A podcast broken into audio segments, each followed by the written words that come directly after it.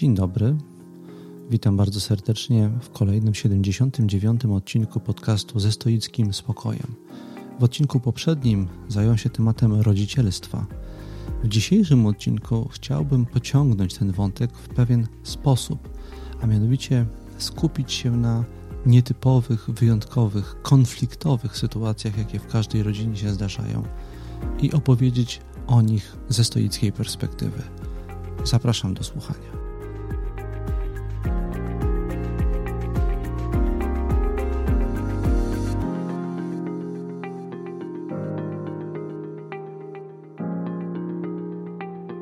Zanim przejdę do głównej części dzisiejszego odcinka, zacznę od listów od słuchaczy i słuchaczek, jak to mam w zwyczaju. Pierwszy to będzie list od słuchacza, list zatytułowany Trening świadomego dyskomfortu. Tytuł jest nieco intrygujący. Treść tego listu ubawiła mnie i uradowała jednocześnie. Cytuję. Dobry wieczór, panie Tomaszu. Miałem ostatnio okazję praktykować trening świadomego dyskomfortu. Od dwóch tygodni cierpię na zapalenie trąbki Eustachiusza. Nie wykonuje ona swojej pracy, przez co ciśnienie w uszach jest nieodpowiednie, a ściślej mówiąc, uszy są zatkane. Po pewnym czasie zdałem sobie sprawę, że potrafię pracować i funkcjonować poza pracą, nie słysząc wyraźnie. Oczywiście nadal biorę leki, ale powrót słuchu będzie miłym prezentem, bowiem szybko przystosowałem się do dyskomfortu, którego doznałem wskutek choroby. Zamiast denerwować się, że nie słyszę dokładnie, zacząłem uważniej słuchać, a mniej i ciszej mówić. Łączę pozdrowienia. Koniec cytatu. Jest to mm, nietypowy opis ćwiczenia dobrowolnego dyskomfortu, do którego przy okazji różnych warsztatów zachęcam. Stoicy uważali, że zanim przyjdzie nieszczęście, należy się w różnych rzeczach ćwiczyć, to znaczy odmawiać sobie niektórych rzeczy, pozbawiać się tych rzeczy, które traktujemy na co dzień jako oczywiste, żeby w ten sposób hartować ducha i wytrwałość naszą w obliczu wszelkiego rodzaju przeciwności. Tutaj na słuchacza spadła, można powiedzieć, na skutek choroby konieczność doświadczenia dyskomfortu. Różnica, jaka zachodzi między nim a zwykłym zjadaczem chleba, jest tutaj taka, że y, słuchacz, y, obeznajomiony już ze stoicyzmem, zamiast złościć się i narzekać, jak to my Polacy zazwyczaj w takich sytuacjach mamy w zwyczaju, więc zamiast robić to wszystko, on postanowił potraktować to jako okazję do przećwiczenia sobie czegoś. I często tak w naszym życiu jest, że jakaś okoliczność życia przypadkiem nam, co, nam coś odbiera, i to jest bardzo zdrowa i rozsądna postawa, żeby zamiast narzekać i celebrować doświadczenie straty i jakoś tak się w nim nurzać emocjonalnie, co się często właśnie nam zdarza, Zamiast tego spróbować wykorzystać tę okazję do zobaczenia jakiegoś aspektu naszej egzystencji z zupełnie innej strony, przećwiczenia czegoś. I na przykład zobaczenia tego, co słuchacz zobaczył, że można dużo mniej, dużo, e, dużo uważniej słuchać. I także można mniej i ciszej mówić na co dzień. I prawdopodobnie słuch e, słuchacza odzyska y, właściwą mu dawną formę, a tego mu przynajmniej życzę. Natomiast ta kompetencja zostanie, kompetencja uważniejszego słuchania i cichszego i bardziej uważnego słuchania, mówienia, przepraszam. Te dwie kompetencje z nim zostaną. I to jest zysk, jaki będzie miał. Zysk, który zawdzięcza stosunkowi do y, sytuacji, w jakiej się znalazł. To jest potwierdzenie tego, że niezwykle dużo zawsze zależy nie od tego, co nam się przydarza, tylko od tego, jaki mamy do tego stosunek.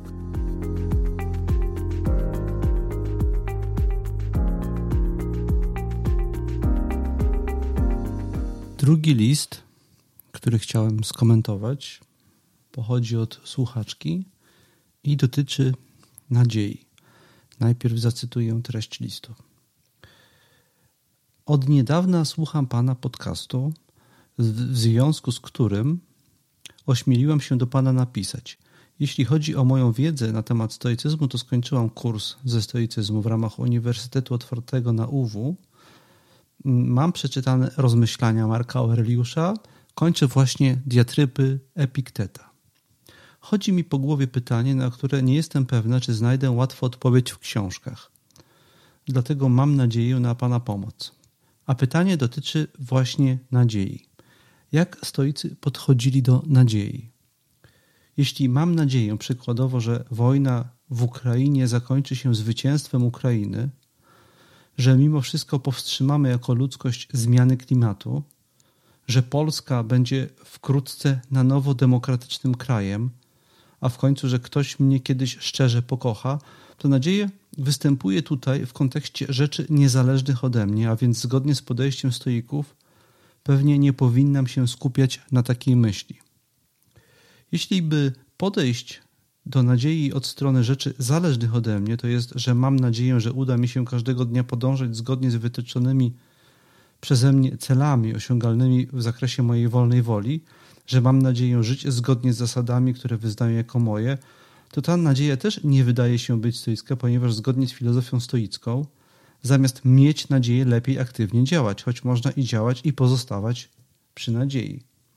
Nadzieja wydaje mi się być też sprzeczna z koncepcją amor fati. Jeśli mam nadzieję, że będzie lepiej, to znaczy, że nie jestem zadowolona z aktualnego losu. Mam jednak silne przeczucie, że akurat poczucie nadziei jest samo w sobie czyste i dobre. Nie wiem, czy stoicy odnosili się jakoś w jakiś sposób do nadziei właśnie, ale wydaje mi się, że powinno być do pogodzenia skupianie się na rzeczach zależnych od nas z równoczesną nadzieją w sercu, że rzeczy niezależne od nas mogą się kiedyś zmienić na lepsze. I pojawia się wspomniany wyżej tutaj pokój, demokracja, miłość. Jak pan myśli, czy można robić swoje, a równocześnie pozostawać przy nadziei? Czy stoicy powiedzieliby, że takie uczucie może nas skierować może na niestoickie tory? Koniec cytatu. Mm, ja przyznam, że pierwszy mój odruch, kiedy przeczytałem ten list, był taki, żeby odpowiedzieć słuchaczce pozytywnie. To znaczy, żeby powiedzieć, że można mieć nadzieję na to, że rzeczy pójdą po naszej myśli, a dalej robić swoje. Że kwestia kluczowa jest, kwestią kluczową jest tutaj właściwe rozłożenie akcentów.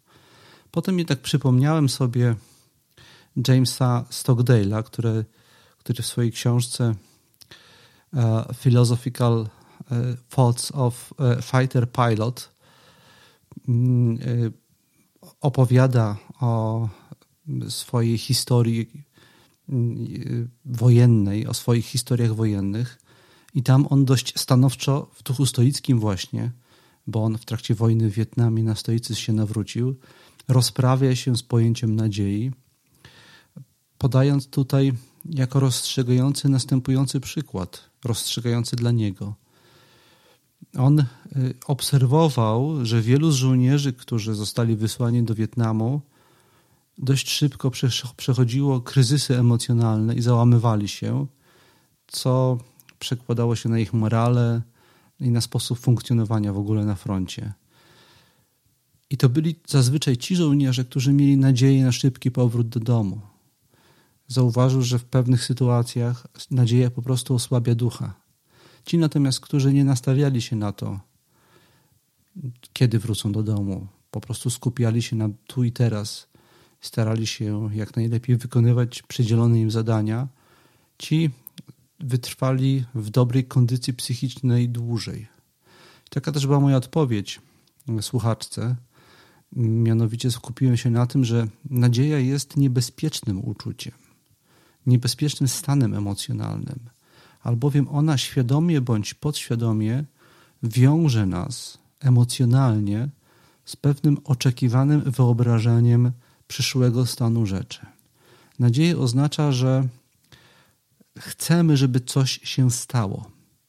I to oddziałuje na nasz umysł w określony sposób. Przywiązujemy się emocjonalnie do wyobrażenia tego pożądanego stanu rzeczy, i tutaj słuchaczka wymieniła obszary, w których to może być lokowane i kiedy ten pożądany stan rzeczy nie ziszcza się, albo kiedy chociażby mamy podstawy przypuszczać, że się nie, ziszczy, nie ziści, to to, ta, to uwikłanie, ta konstrukcja emocjonalna sprawia, że zaczynamy odczuwać za, zawód, cierpienie i stres.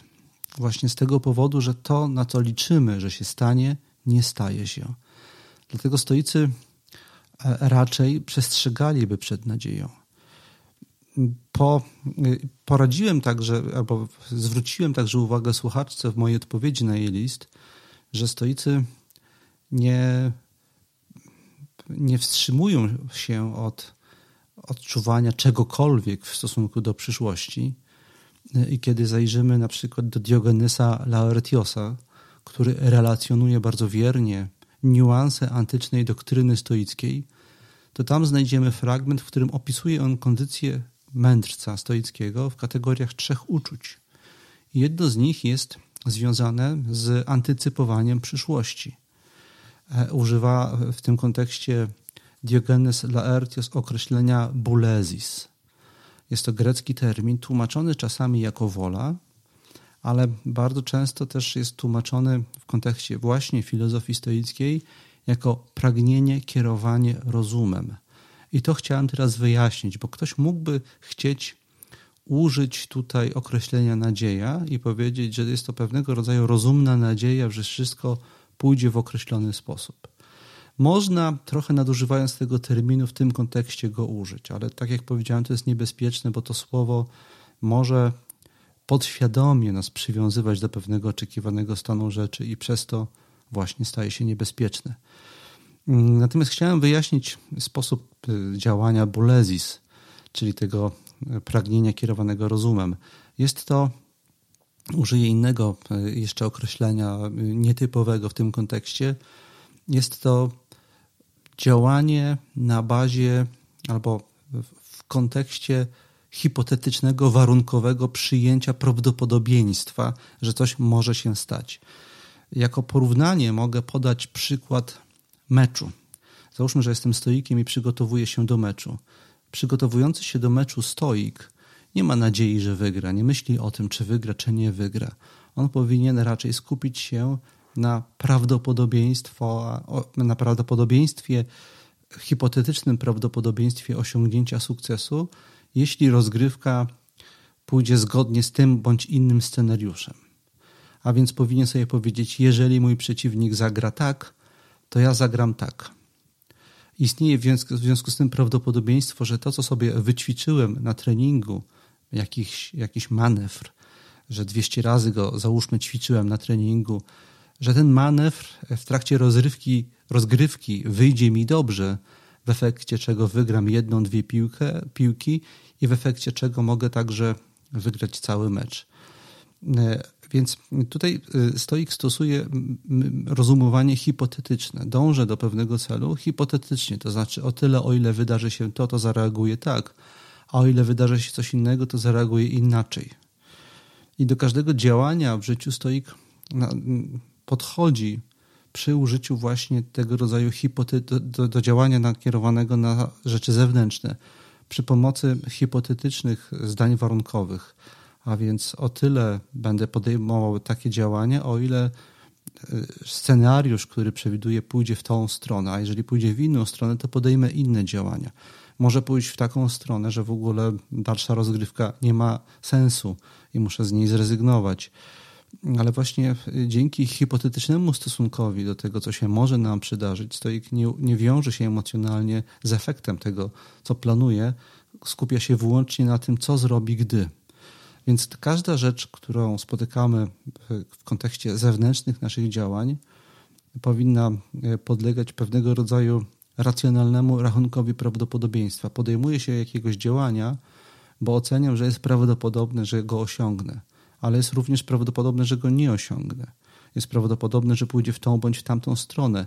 I na każdą okoliczność oceniam, że czy przygotowuję sobie określone zachowanie i scenariusze. Jeżeli pójdzie w tą stronę, to ja zachowam się tak, a jeżeli pójdzie w tą stronę, to zachowam się inaczej.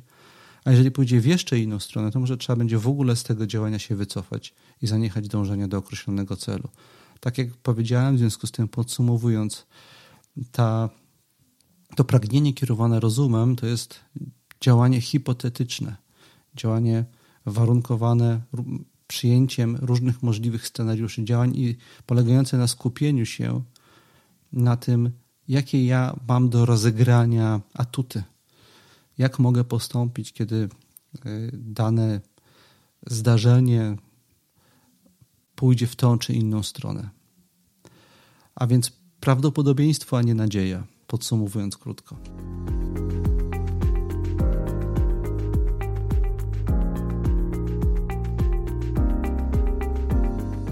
Teraz przechodzę już do głównego tematu, mianowicie do tematu konfliktów rodzinnych. Nie tak dawno temu bardzo dużym echem odbił się w polskich mediach i nie tylko sketch znanego polskiego kabaretu Neonówka. Echo, y, które tutaj wywołali autorzy sketchu prezentowanego na różnych dużych imprezach, było konsekwencją przede wszystkim kontekstu politycznego tego, co oni zaprezentowali. Pokazali dwie sprzeczające się strony.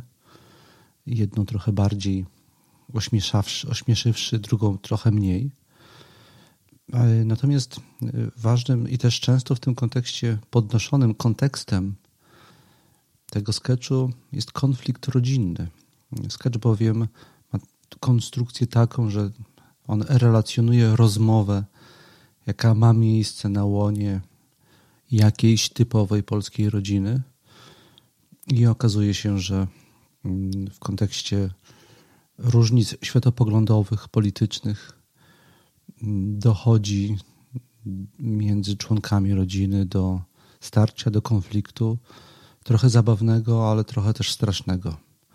I to jest rzeczywistość e, wielu polskich rodzin. W momencie, w którym polska scena polityczna tak się wyraźnie spolaryzowała, często ten podział przebiega na łonie rodzin. W efekcie czego, kiedy te rodziny się spotykają, nie umieją ze sobą dojść do porozumienia, mm, dochodzi do przykrych wymian zdań, do konfliktów i do uraz, nierzadko bardzo głębokich, które w efekcie rozbijają rodziny. To jest jeden przykład konfliktów. Wydaje mi się, że codziennością naszą są także i przede wszystkim, chyba nawet bardziej niż wywołane kontekstem politycznym, konflikty związane z wzajemnymi oczekiwaniami.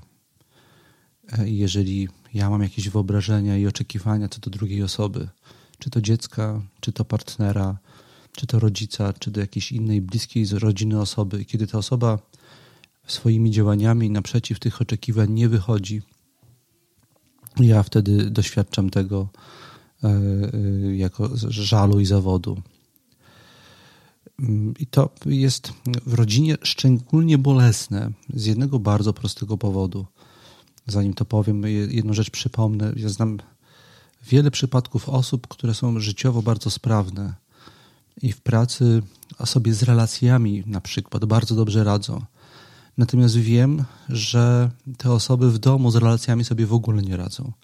I wydaje mi się, że to jest dość częsty obrazek, że z pewnymi typami relacji zawodowych, towarzyskich, przyjacielskich nieźle sobie radzimy.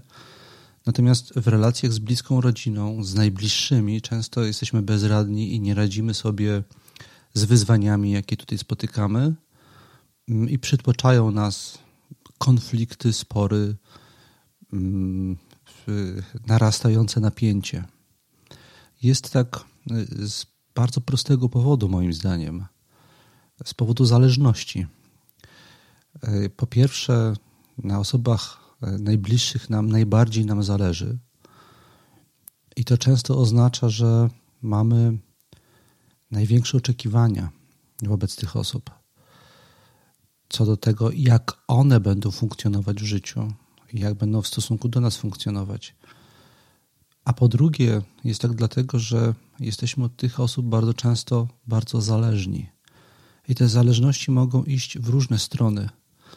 Po pierwsze, dzieci są zależne od rodziców, partnerzy są wzajemnie od siebie zależni ekonomicznie, ale także emocjonalnie, bo my wchodzimy w związki oczekując bezpieczeństwa emocjonalnego na przykład, oczekując azylu w momencie, kiedy zachowanie partnera bądź partnerki zagraża, rozbija ten azyl, mm, nasze oczekiwania nie, nie zostają spełnione i odczuwamy tego jako duże zagrożenie dla nas emocjonalne, dlatego reagujemy często lękiem, stresem, frustracją, na którą, której byśmy nie pokazali, na przykład w życiu zawodowym. Mm, I tych powodów jest y, dużo, za sprawą których mm, ta zależność jest taka destruktywna dla nas. Mm, może chodzić na przykład o zależność także tożsamościową. Wielu ludzi postrzega swoich bliskich trochę jako część samych siebie, jako część ich tożsamości. Relacje jakoś nas określają i w momencie, kiedy y, jakieś zachowania, działania, przedsięwzięcia bliskiej nam osoby mm, nas zawstydzają, y, y, idą całkowicie nie po naszej myśli, czujemy się tym szczególnie zagrożeni. Mają tak często rodzice w stosunku do swoich dzieci. Mają poczucie, że działanie ich dzieci uderza jakoś w nich. Już Arystoteles w starożytności, w etyce nikomachejskiej powiedział, że y, jednym z warunkiem szczęścia, y, y, takiego pełnego spełnienia w życiu, on tam wymienia kilka takich warunków, ale jednym z warunków jest udane potomstwo i szczęście tego potomstwa. W momencie, kiedy nasi najbliżsi, nasze dzieci podejmują działania, które mogą je zniszczyć, my odbieramy to, które interpretujemy jako takie, które mogą je zniszczyć, bo przecież nie możemy mieć pewności. My odbieramy to jako niszczące także w stosunku do nas, dlatego że mamy tego rodzaju więź z bliskimi, więź, więź tożsamościową. My się identyfikujemy z tymi relacjami, z tym, jak te osoby funkcjonują i kim na co dzień w życiu są. W związku z tym ich działanie uderza w nas. To są wszystko powody, dla, którego, dla których konflikty na łonie bliskiej rodziny są tak bardzo destabilizujące, niebezpieczne i destruktywne dla nas samych. Mm, taka byłaby moja wstępna filozoficzno-stoicka diagnoza. A teraz postaram się przejść do sposobów zaradzania temu stanowi rzeczy.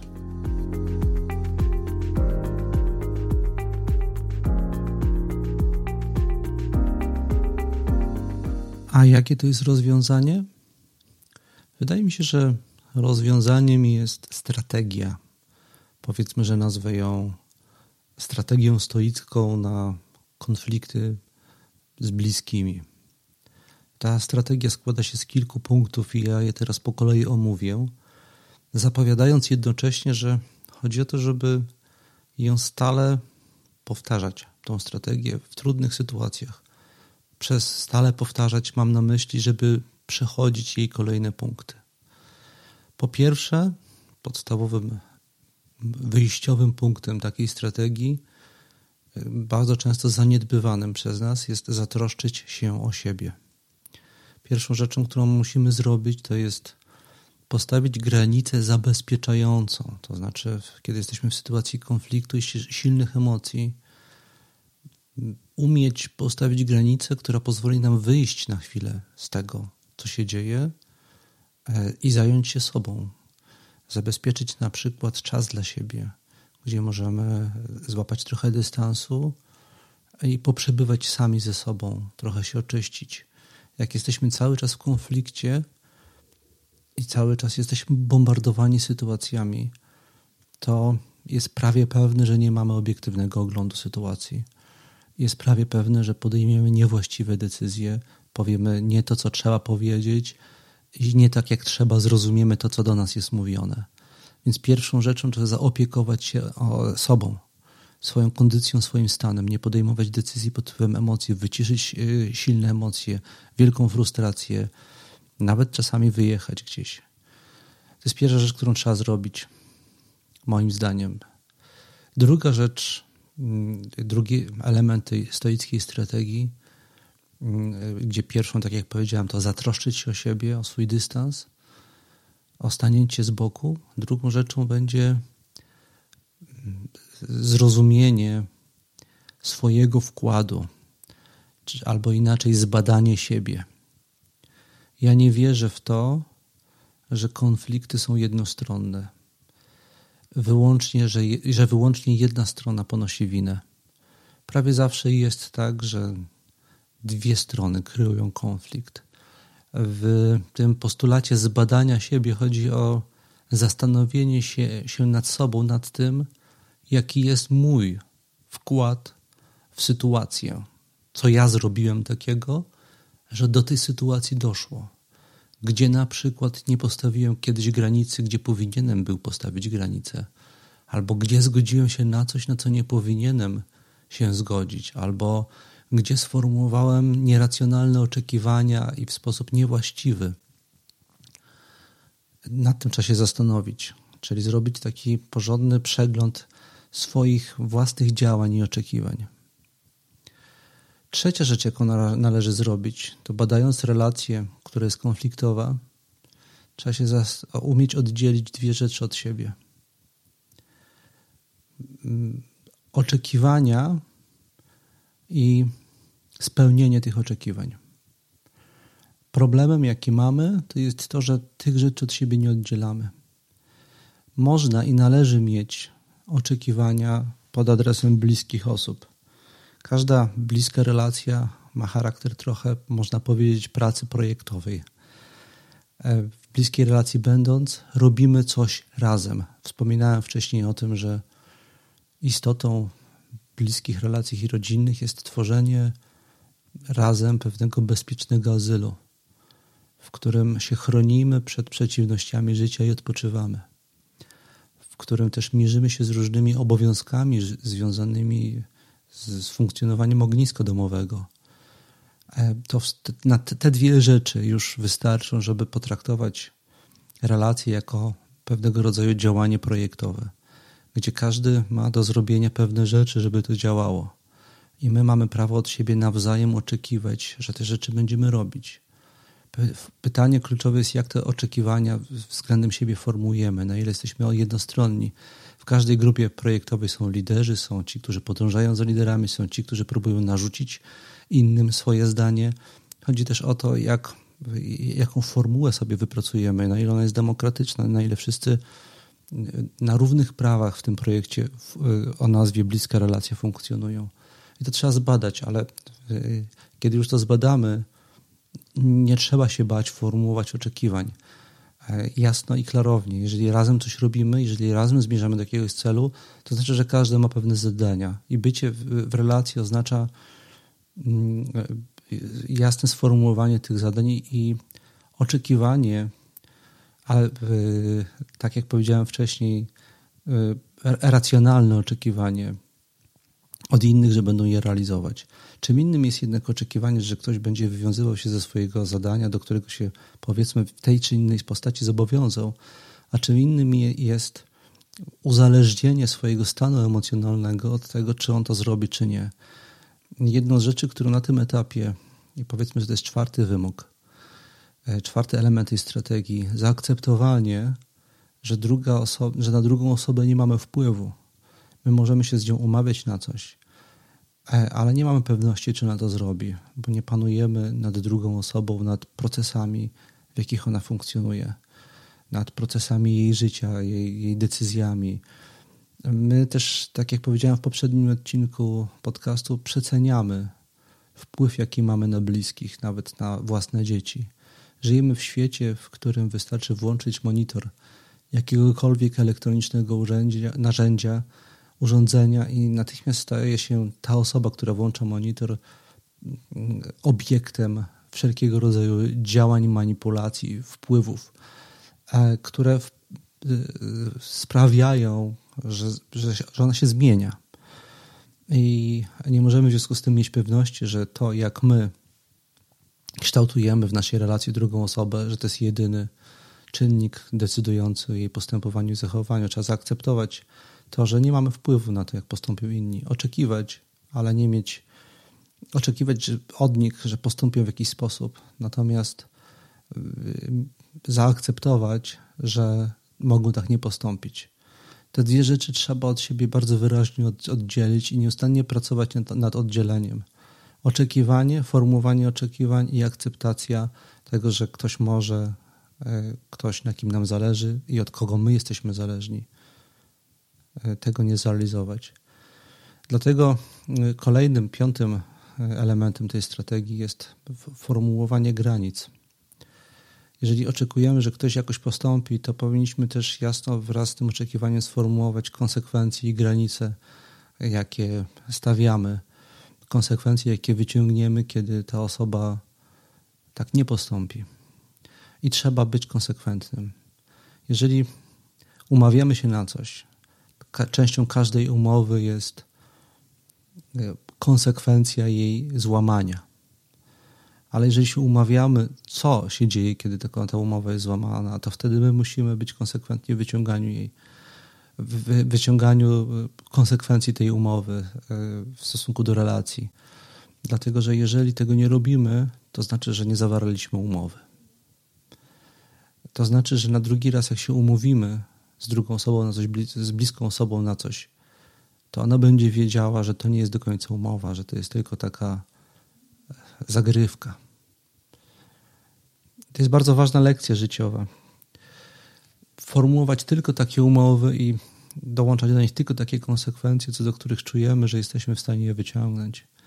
Jeżeli czujesz, że nie jesteś w stanie wyciągnąć konsekwencji od dziecka albo od bliskiej osoby jakichś, które sformułowałeś, sformułowałaś, umawiając się na coś, to się nie umawiaj po prostu.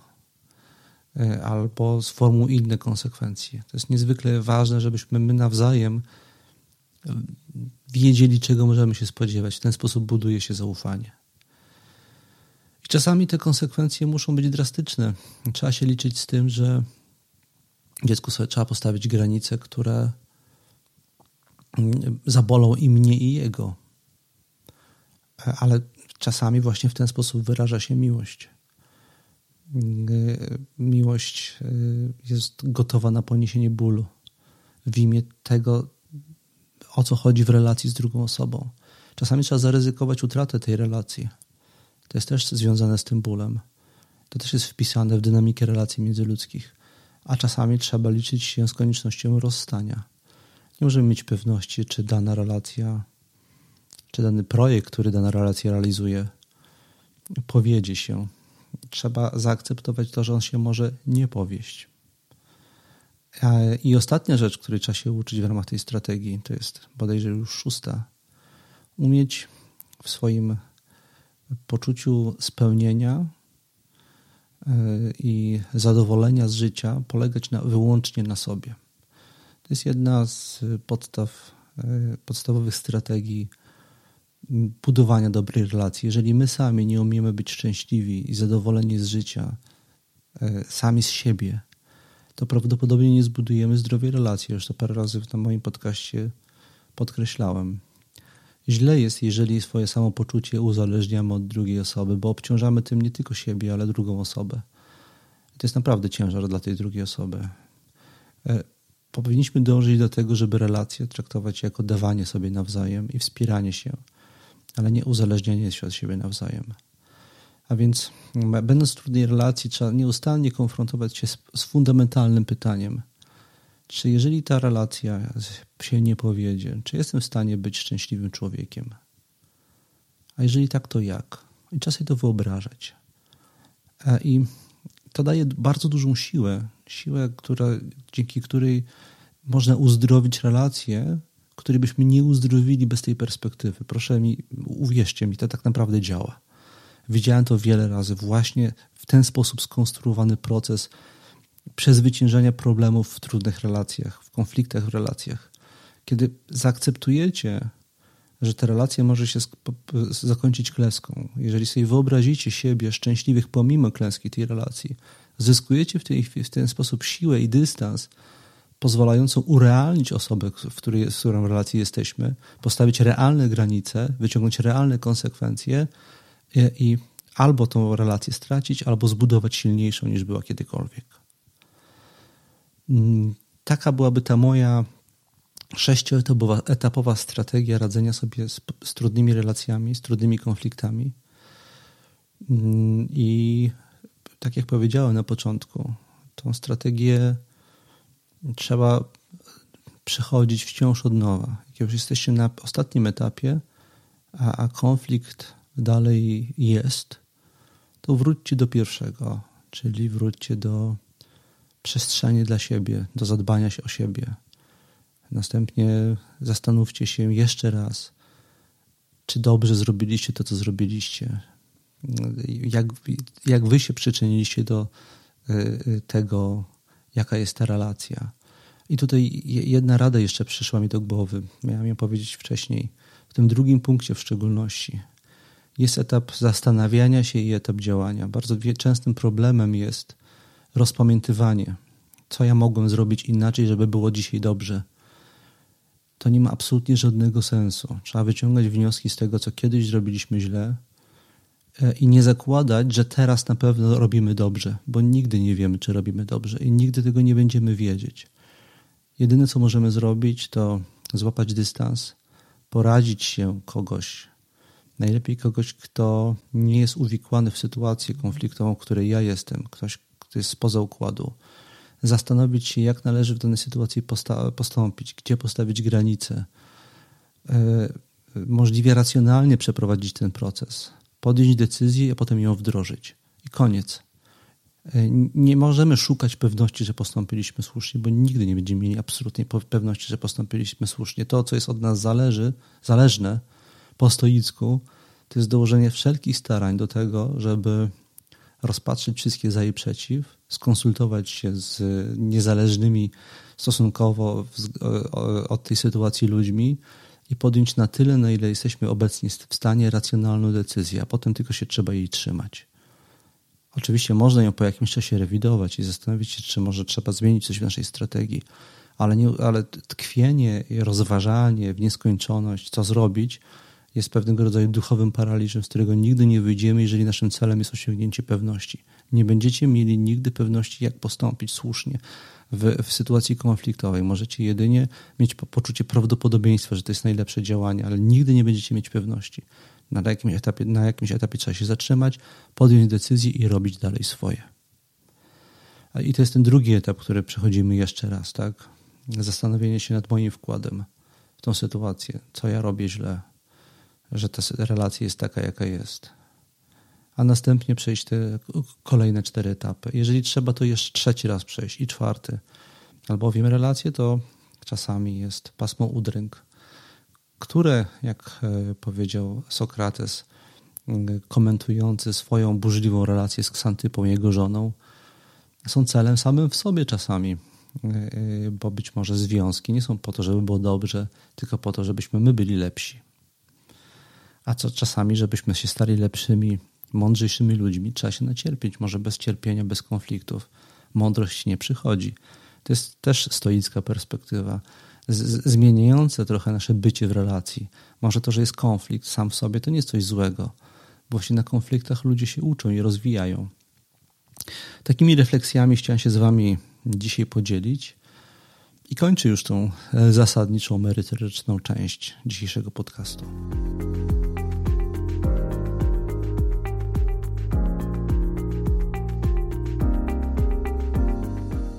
Zanim jeszcze przejdę do podziękowań, mm, przyszło mi do głowy podsumowanie, w którym y, można połączyć to, co powiedziałem na wstępie dzisiejszego odcinka o nadziei, z tym, co powiedziałem później o konfliktach.